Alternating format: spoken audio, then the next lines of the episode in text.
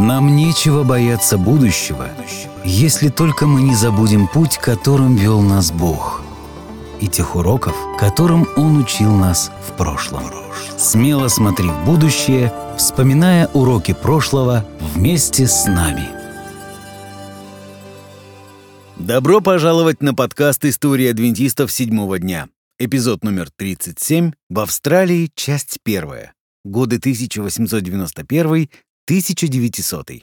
В прошлом эпизоде нашего подкаста мы говорили о развитии служения в Южных Штатах Америки. Много внимания мы уделили миссионерскому путешествию Эдсона Уайта, который на своем пароходе отправился покорять юг вниз по Миссисипи. Мы встретились с Льюисом Шиф, Чарльзом Кинни и другими одаренными служителями, которые были основоположниками адвентистского движения среди чернокожих. Они смогли выстроить удивительное будущее для чернокожих братьев и сестер на основе их тяжелого прошлого. В это время, находясь в стороне, Эллен Уайт подбадривала тружеников на этом поле. И говоря «в стороне», я имею в виду Австралию. Поэтому давайте вернемся на несколько лет назад и поговорим о жизни Эллен Уайт в Австралии. Представьте себе рекламный буклет, описывающий путешествие вашей мечты из Сан-Франциско в Австралию. По прибытию в Сан-Франциско вы окажетесь на комфортабельном пароходе, который в течение семи дней доставит вас в Гонолулу, Гавайи. После того, как вы насладитесь местными достопримечательностями и покупками в местных магазинчиках, вы отправитесь в следующий семидневный круиз на остров Самоа, где, если вам повезет, пароход пришвартуется на причале рядом с адвентистским миссионерским судном «Питкерн». Посещение Самоа — это особое удовольствие. Хотя там нет причала, местные жители приплывут за вами на своих лодках и шлюпках и перевезут вас на берег. Там вам предложат свежие ананасы, манго, кокосы и другие экзотические фрукты.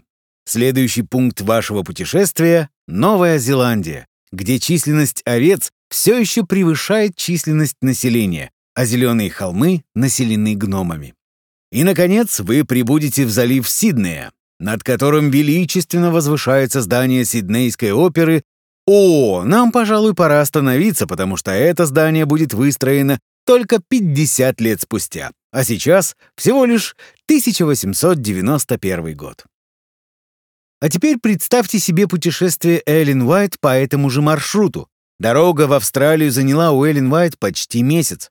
Зато какой месяц, подумаете вы, представляя Эллен на долгожданном отдыхе в шезлонге, наслаждающуюся покоем и красивыми видами с верхней палубы. Представили? И достаточно. Да, она немного отдыхала, но она также успела написать 150 страниц рукописного текста, при этом сокрушаясь о том, что не смогла написать 300. Кстати, это была одна из основных причин, почему Эллен с самого начала не очень хотела ехать в Австралию. Вместо поездки на другой конец Тихого океана она намеревалась писать книги в тишине своего дома в Калифорнии. Не подумайте, что ее оставили равнодушными красоты Гавайских островов и удобства парохода, на котором она плыла. Она отправляла в газету «Ревью» свои заметки, в которых гавайские пляжи и горы были описаны с особым восторгом. Пересечение линии перемены дат, где из понедельника она сразу попала в среду, также не оставило ее равнодушной. Однако лично мне очень понравилось ее описание самоанских мужчин. Свои заметки она отправила в письме президенту Генеральной конференции, которое так никогда и не было опубликовано. И вот что она написала. Местные жители одеваются весьма своеобразно. Некоторые ходят полностью голыми, прикрывая лишь небольшие участки тела набедренными повязками.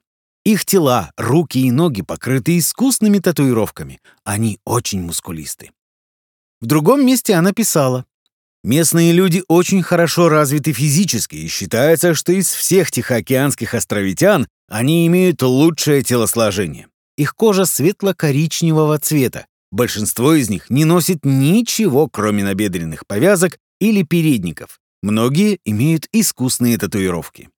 Хм, похоже, Эллен Уайт понравилась на Самоа. На обратном пути из Австралии в Америку она опять сделала остановку на этом острове, и вновь местные жители на своих лодках приплыли за ее группой. Они перенесли Эллен на берег, где она, усевшись на камни, стала дожидаться остальных членов своей семьи. Давайте послушаем, как жена Уилли Уайта сама рассказывала об этом. Местные жители Самоа, как вы знаете, здоровенные парни, которые носят на себе не слишком много одежды. Двое из них, соединив вместе руки наподобие кресла, перенесли маму Уайт на берег, где она и устроилась на большом камне. Другой мужчина подхватил на руки мою четырехмесячную дочь Грейс, прикрыв ее зонтом, чтобы защитить от солнца. Потом он махнул мне, приглашая к себе на спину. Я забралась к нему на спину, обхватив его руками и ногами, и мы отправились к берегу. Мама Уайт так смеялась от этого вида, что никак не могла остановиться. Она смеялась до тех пор, пока не скатилась с камня, на котором сидела. И Эллен, и ее невестка не могли не заметить, как мало одежды носили на себе местные люди. И эта картина, где большой, загорелый, полуголый мужчина несет на руках младенца и зонтик, в то время, когда в его спину вцепилась перепуганная женщина в своем необъятном платье викторианской эпохи, просто не могла не рассмешить Эллен Уайт. Когда после месячного путешествия Эллен Уайт наконец-то добралась до Австралии, Австралия еще не существовала в том виде, в каком мы знаем ее сегодня. Это была просто группа британских колоний, проблемная, амбициозная и бурлящая. В то время горячо обсуждалось, должны ли эти колонии объединиться в одну новую страну. Как и в похожей ситуации с американскими колониями почти сто лет назад, основными причинами политических разногласий была, конечно же, власть. На протяжении 1890-х вопрос национального самоопределения Австралии сопровождался глубокими социальными и экономическими потрясениями. Миру еще только предстояло освоение австралийских территорий. Колонисты обнаружили золото в Австралии приблизительно в то же самое время, когда американцы нашли золото в Калифорнии. После этого население Австралии утроилось всего лишь за 10 лет. По одному из приблизительных подсчетов, около 2% населения Англии переехало в Австралию, не говоря уже об остальных европейцах и китайцах, наводнивших континент в поисках золота. В 1880-х Австралия переживала подъем. Австралийская шерсть была очень популярна. Это привело к индустриальному буму. Стремительно строились железные дороги и фабрики, развивались сопутствующие отрасли.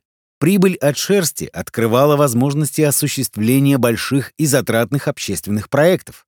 А теперь только представьте, как вы думаете, что произойдет, если спрос на австралийскую шерсть упадет? Правильно. Именно в такое время в Австралию прибыла Эллен Уайт. В обществе ощущалось нарастающее напряжение. Рабочие устраивали забастовки, банки закрывались. Наступила засуха, овцы вымирали. Люди, вы слышите? Овцы вымирали! Овцы!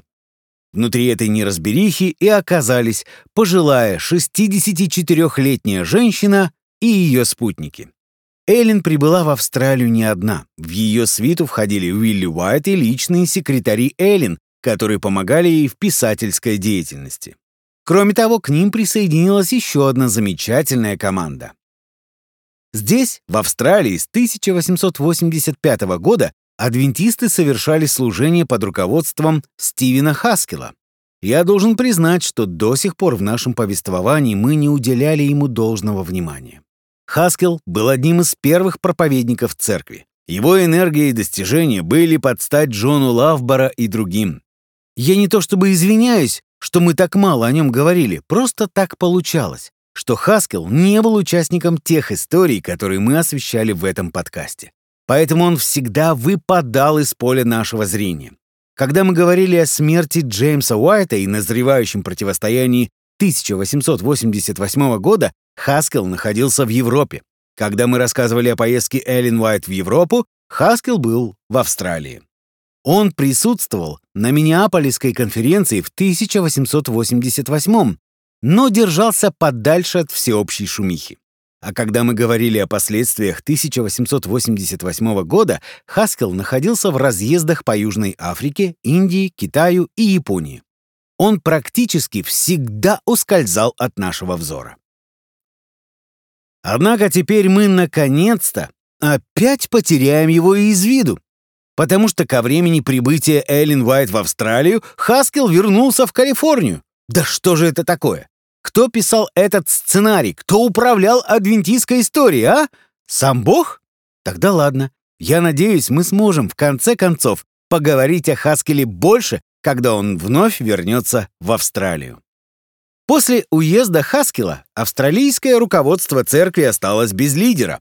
Ситуацию усложнило еще и то, что в конференционных офисах и издательстве царила полная неразбериха.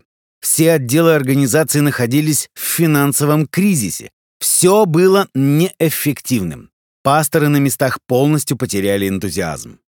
Когда Эллен Уайт вошла в канцелярию издательства, она осознала, что узнает это место. В 1875 году она видела эту канцелярию в видении.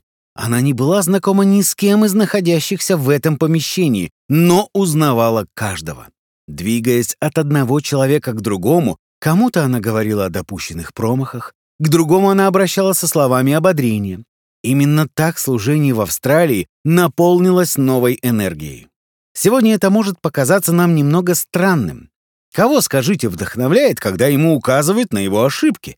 Эллен в свое время довольно часто обличала людей, что создает ей репутацию суровой и придирчивой женщины. Я же скажу только одно.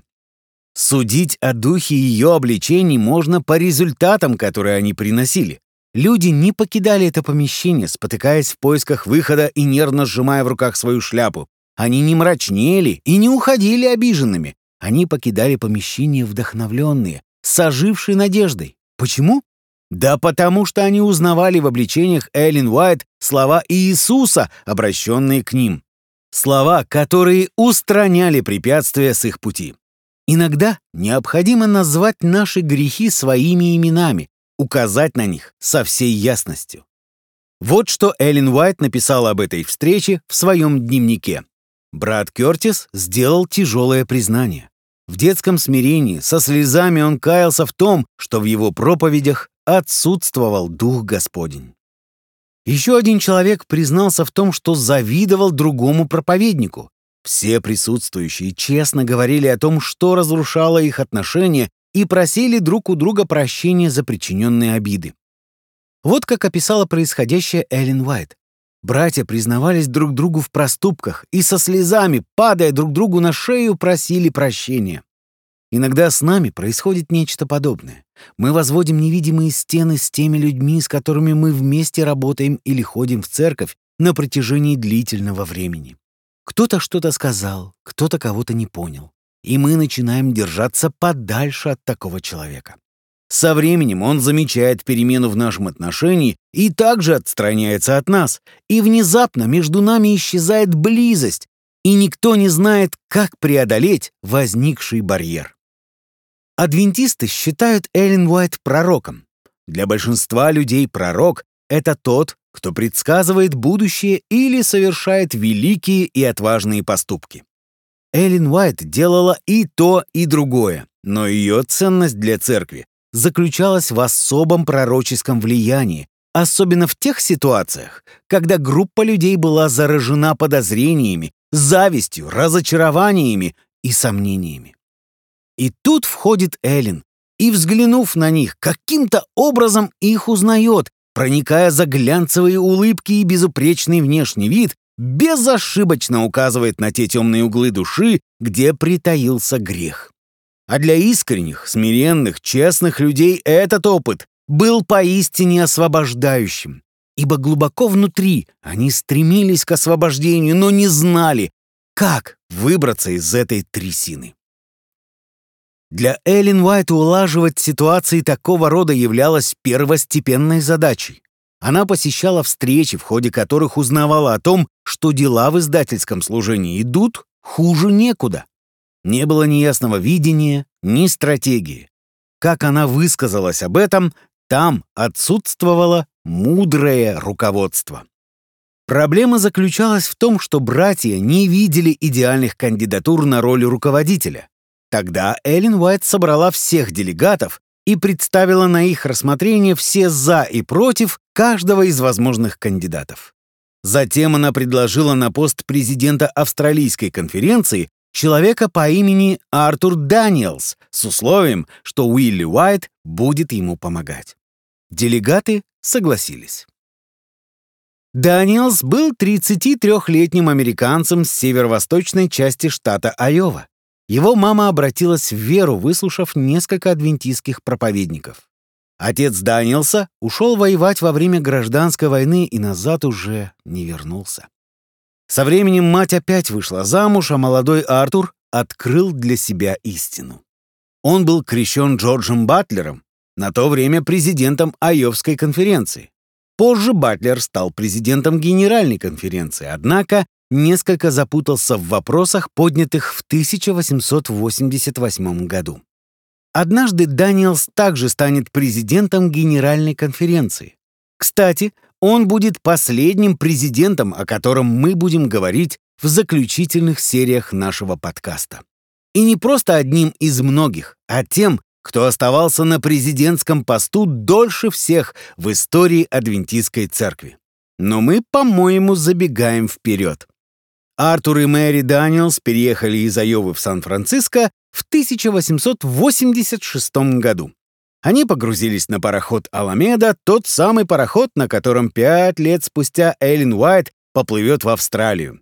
Даниэлсы изначально отправились в Новую Зеландию, где они встретили самых посвященных из людей, обращенных Стивеном Хаскелом, семью Хайер. Рассказывают, что когда Хаскел впервые посетил Новую Зеландию и оценивал возможности для миссионерской работы, ему посоветовали остановиться в пансионате Эдварда Хайера. Похоже, что Хаскел и Хайер сошлись во взглядах. Оказывается, Хайер верил в скорое пришествие Христа. Отлично! Хаскел отправился в свой номер, распаковал чемодан и стал молиться. Он молился о том, чтобы Бог совершил великое дело в Австралии и Новой Зеландии. Он также молился о своем новом друге Эдварде Хайре, принявшем его под свою крышу. Но Хаскел, как оказалось, молился слишком громко. Звукоизоляция между номерами была очень слабой, и человек, квартировавший в соседней от Хаскела комнате, отправился к хозяину пансионата, угрожая выселиться из номера, если его сумасшедший сосед, разговаривающий сам с собой, не прекратит своих громких излияний. Эдвард Хайер поспешил наверх, и у двери Хаскела он прислушался. Молитва, которую он услышал, поразила его до глубины души. «Дорогой Господь», — молился Хаскел, — «он такой хороший человек, он уже верит в твое скорое пришествие. Помоги же мне представить ему субботу таким образом, чтобы он смог понять и принять ее тоже». Эдвард Хайер поспешно спустился вниз к своей жене, пораженный тем, что Хаскел молится о нем практически незнакомом человеке. Затем он пригласил Хаскела посетить вместе с ним местную группу по изучению Библии. Это была необычная группа. Ее участники не принадлежали ни к какой деноминации. Они просто собирались вместе и изучали Библию, и Хайер решил, что Хаскел сможет поделиться с ними какой-нибудь интересной информацией. Но Хаскел вежливо отказался. Ха-ха-ха, как бы не так. Хаскел в лучших традициях Джозефа Бейтса познакомил их с основными положениями адвентистской веры, которые Эдвард и его жена приняли всем сердцем. Потом Хайер пригласил Хаскела пообщаться со своим отцом и своими остальными двадцатью тремя братьями и сестрами. Да-да, двадцатью тремя. Вы не ослышались. Отец Хайра, которого звали Джозеф, был методистским пастором. И когда Эдвард привез к ним Хаскила, он был настолько добр, что пригласил его проповедовать в их общине в то воскресенье. Проповедь на основании второй главы книги Даниила была принята очень хорошо. Но потом, проповедуя по седьмой главе Даниила о субботе и всем остальном, Хаскил зашел уже слишком далеко. Джозеф решил опровергнуть идеи Хаскила. Между братьями и сестрами Хайра разнеслась молва, что отец собирается разнести в пух и прах этого американского адвентистского проповедника. И все они как один пришли на следующее служение со своими Библиями в руках. То, что за этим последовало, сложно описать, не прибегая к образам «Звездных войн». Джозеф кидал в Хаскела один аргумент за другим, который тот неизменно отражал лазерным мечом истины. Когда у Джозефа иссякли аргументы, Хаскел перешел в наступление. Часы пробили полночь, но никто и не собирался расходиться. Пальцы лихорадочно перелистывали страницы Библии вдоль и поперек. Сначала от начала к концу, затем из конца в начало. Ветхий Завет, Новый Завет, снова Ветхий и снова Новый. Около двух часов ночи Джозеф, наконец, сдался. «Пастор Хаскел», — сказал Джозеф, — «по милости Божьей, со следующей субботы я стану делать то, что, как мне казалось, я делал всю мою жизнь. Я стану светить библейскую субботу Господню». После этого все его дети, присутствовавшие на встрече, последовали его примеру, закрывая по субботам свои коммерческие предприятия. Единственным неприятным моментом во всем этом было то, что Роберт, один из сыновей Джозефа, написал своей невесте письмо, в котором рассказал ей о субботе. Невеста же в ответном письме отправила Роберту обручальное кольцо, поставив его перед выбором. Или она, или его еврейская суббота. Однако самый известный представитель этого семейного клана еще не был рожден. Эрик Хайер появится на свет только в 1894 году. Он станет очень известным в адвентистских кругах благодаря обширному собранию рассказов о миссионерах. Эрик станет потрясающим рассказчиком и писателем. Его истории будут важной составляющей адвентистских уроков субботней школы и детских рассказов по всему свету. Итак, Артур Даниэлс стал президентом Австралийской конференции. Свое становление под чутким руководством Эллен и Уилли Уайт он назвал процессом очень болезненным. Никому не нравится слышать о своих ошибках, но он шаг за шагом, медленно, но уверенно продолжал расти. Так проходило развитие лидерских качеств, и к чести Даниэлса нужно сказать, что у него хватило смирения выдержать это испытание. И оно того стоило. По мере того, как ситуация с руководством церкви в Австралии стала налаживаться, Эллен Уайт вернулась к тому, из-за чего она вначале так сильно не хотела ехать в Австралию. Она вернулась к своим писательским проектам, скопившимся в большую стопку на ее рабочем столе. Одна из самых известных ее книг, как тогда, так и сегодня, «Путь ко Христу», продавалась в Америке с огромным успехом. Как ни странно, но книга «Путь ко Христу» была напечатана в издательстве Флеминга Ревелла, который был шурином известного американского проповедника Дуайта Муди. Ревел гордился тем, что издавал разнообразную христианскую литературу, и небольшая книжка Эллен Уайт о том, как строить отношения со Христом, отвечала всем его требованиям. Книга расходилась большими тиражами к досаде некоторых адвентистских издателей, которые хотели бы, чтобы книга издавалась у них. В конечном итоге церковь вернула себе права на эту книгу, но Эллен не жалела о своем сотрудничестве с Ревелом. Она объясняла решение опубликовать свою книгу не в адвентистском издательстве тем, что у Ревелла сумма авторского гонорара была выше, чем в адвентистских издательствах. И поэтому она была заинтересована в том, чтобы издавать больше книг именно с ним. Есть вопросы? Нет? Тогда двигаемся дальше. Следующее десятилетие после Адвентийской гражданской войны 1888 года Эллен Уайт все больше уделяла внимание теме познания Христа. Таким образом, вслед за книгой «Путь ко Христу» в 1896 году она опубликовала «Правила счастливой жизни», комментарий к Нагорной проповеди. В 1898 «Желание веков», обширный труд, описывающий земную жизнь Иисуса Христа. И, наконец, в 1900 году «Наглядные уроки Христа» — книга, основанная на притчах Иисуса. Книги Эллен Уайт были попыткой дать правильное направление и сбалансировать духовную жизнь церкви. Я упомянул, что Ревел предложил Эллен более высокий гонорар. Эллен Уайт не была опадкой на деньги. Когда через пару месяцев после ее приезда в Австралию там открыли библейскую школу, она использовала всю тысячу долларов своего авторского гонорара на поддержку этой школы. Однажды некто из доброжелателей прислал ей 45 долларов на покупку кресла для ее письменного стола, но она отправила эти деньги на строительство одной из австралийских церквей. Ее отношения с адвентистскими издателями в Америке были постоянным источником расстройства и напряжения. Очень часто она замечала, что издательская ассоциация Review and Herald не уделяла достаточно внимания продвижению ее книг.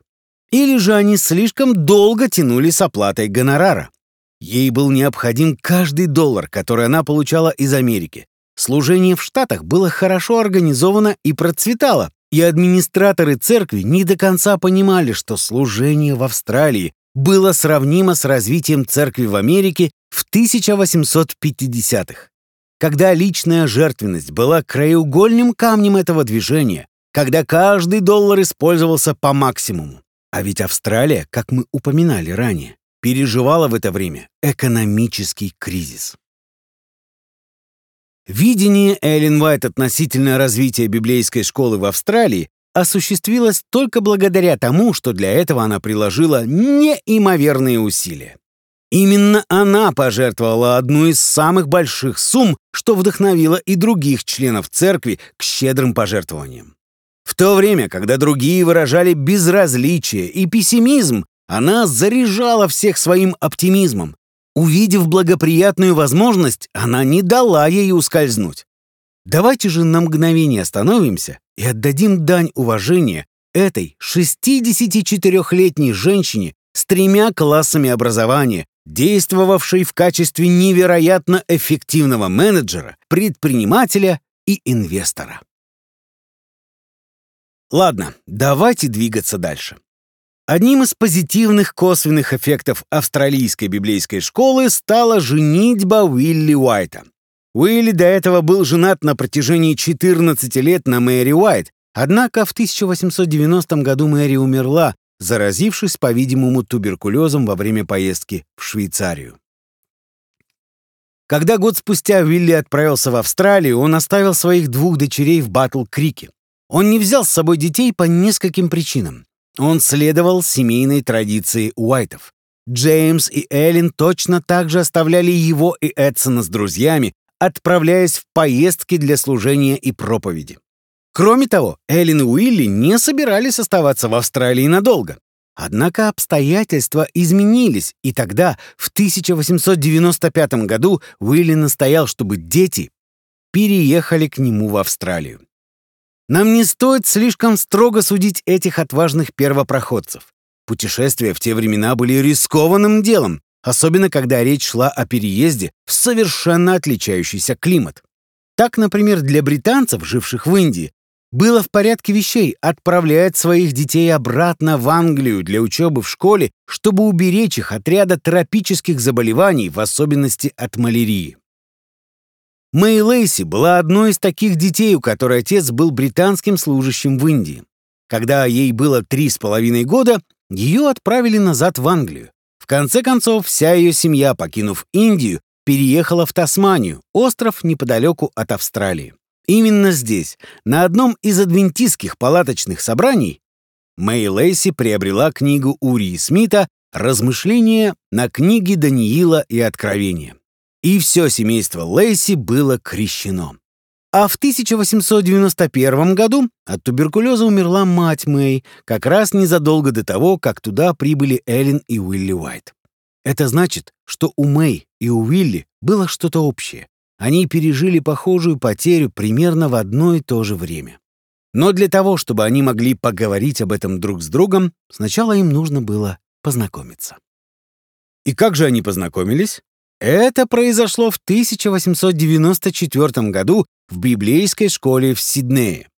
Мэй очень хотела учиться в этой школе, поэтому она попросила родственников и друзей помочь ей с оплатой. Они помогли. И вот в этой школе Мэй встретила Уилли, которого очень впечатлили ее способности, подходящие для жены пастора. Она пела, играла на фортепиано и органе. А что еще нужно для идеальной жены пастора? Уилли сделал первый шаг. Гилберт Валентайн рассказал нам, как Уилли прокладывал путь к сердцу девушки в лучших традициях того времени. Уилли предложил Мэй работу в качестве ассистентки для Эллен. Таким образом, он мог узнать мнение своей матери относительно Мэй, и Мэй, не особо задумываясь, стала работать у Эллен Уайт. Ей нужны были деньги, и у нее было желание участвовать в деле Божьем, разве не так? Эйлин Уайт и Мэй очень привязались друг к другу. Скучая по своей маме, Мэй относилась к Эйлин Уайт как к своей матери. До конца своей жизни она звала ее мамой. Примерно четыре месяца спустя стал действовать Уилли. Время от времени он помогал Мэй по хозяйству, прежде чем решился с ней поговорить. Валентайн описывает этот разговор в стиле «рабочее интервью», в процессе которого Уилли расспросил Мэй о ее жизненных целях. Мэй сказала, что она хотела бы быть заведующей по хозяйству в школе. Тогда Уилли спросил, не хотела бы она быть заведующей по хозяйству в частном доме. «Уилли, дружище, ну ты даешь!» Не знаю даже, что и сказать о таком предложении. В 21 веке такое вряд ли бы прошло. Ребята, пожалуйста, не вздумайте делать такое на своем первом свидании. Чем бы ты хотела заниматься в жизни? О, я хотела бы быть исполнительным директором в компании. А как насчет того, чтобы быть исполнительным директором в моем доме? Не очень-то похоже на повышение, хотя переход довольно гладкий. Однако тогда были совершенно иные времена. Поинтересовавшись, не желает ли Мэй стать заведующей по хозяйству в его доме, Уилли добавил, что его дети растут без матери. Похоже, что он пытался надавить и на жалость. В конце концов он пригласил Мэй рассмотреть возможность переехать жить с ними, что по сути являлось витиеватым предложением руки и сердца. Да, Уилли, не слишком романтично. Я бы сказал, даже совсем не романтично. Прям кошмар какой-то. Мэй тоже подумала, что это кошмар какой-то. Она очень смутилась. Она даже не догадывалась, какие чувства испытывает к ней Уилли. Он никогда не признавался ей в любви. Тогда Мэй дипломатично предложила ему другую девушку, которая также работала у Эллен Уайт и которой Уилли очень нравился. «Как насчет нее, Уилли?» «Нет», — ответил Уилли, — «это должна быть ты». «Но почему это должна быть я? Я молюсь об этом, и ты единственная, кто приходит мне на ум». Мэй попросила немного времени на раздумье. Она сказала, что ей тоже надо помолиться об этом. В действительности же дело было в том, что она была влюблена в другого. И того другого звали Артур Кёроу. Она ждала, что он сделает ей предложение, но этот парень ничего не замечал. «Эй, парень, делай же что-нибудь, пока еще не поздно! Шевелись!» По-видимому, Уилли ничего не знал об Артуре, а Артур ничего не знал о Уилли. Но было уже слишком поздно, потому что на стороне Уилли была Эллен Уайт.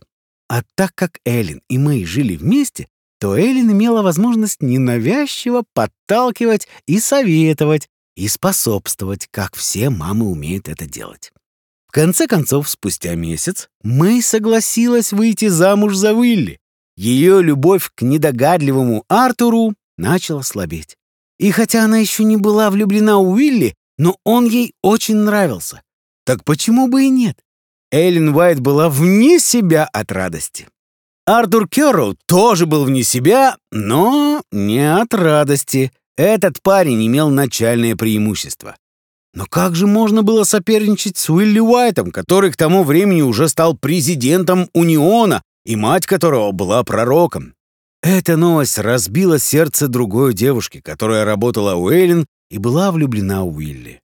Узнав об этом, она вскоре уехала из Австралии в Америку и вышла там замуж. А между тем, женщина, которая в Батл-Крике следила за детьми Уилли, тоже тайно, а может и не так уж тайно, была влюблена в него и тоже осталась с разбитым сердцем. Возможно, она надеялась, заботясь о дочках Уилли, что они полюбят ее как свою мать, и таким образом она проложит путь к сердцу их отца. Увы, кто бы мог подумать, что этот слегка неуклюжий Уилли Уайт окажется таким сердцеедом? Уилли было 40, а мы всего 21. Их обвенчал методистский пастор в Тасмании, так как в округе не было ни одного адвентистского пастора. Эллен помолилась, Мэй надела обручальное кольцо, и на этом, похоже, свадьба и закончилась. Брак для молодоженов оказался непростым делом. Они не пережили периода влюбленности, хотя позже они научились любить друг друга. Уилли часто бывал в разъездах, а Эллен Уайт была матриархом этой семьи. Между прочим, именно она дала имена двум мальчикам-близнецам, которых вскоре родила Мэй. Она назвала их Джеймс Генри и Герберт Кларенс. Если эти имена кажутся вам знакомыми, то так оно и есть, потому что это имена сыновей Эллен Уайт и ее мужа. Как Мэй дипломатично отметила, в этих четырех именах она увековечила имена своего мужа и всех своих сыновей. Когда в 1907 году Мэй родила третьего мальчика, она назвала его Артур. Я не думаю, что кто-либо догадывался, почему. За исключением Артура Кёрроу. Когда Уилли умер несколько десятилетий спустя, Артур Кёрроу не повторил свою ошибку дважды. Он спустя 40 лет, наконец-то, женился на Мэй. Можно сказать, счастье приходит к тем, кто умеет ждать.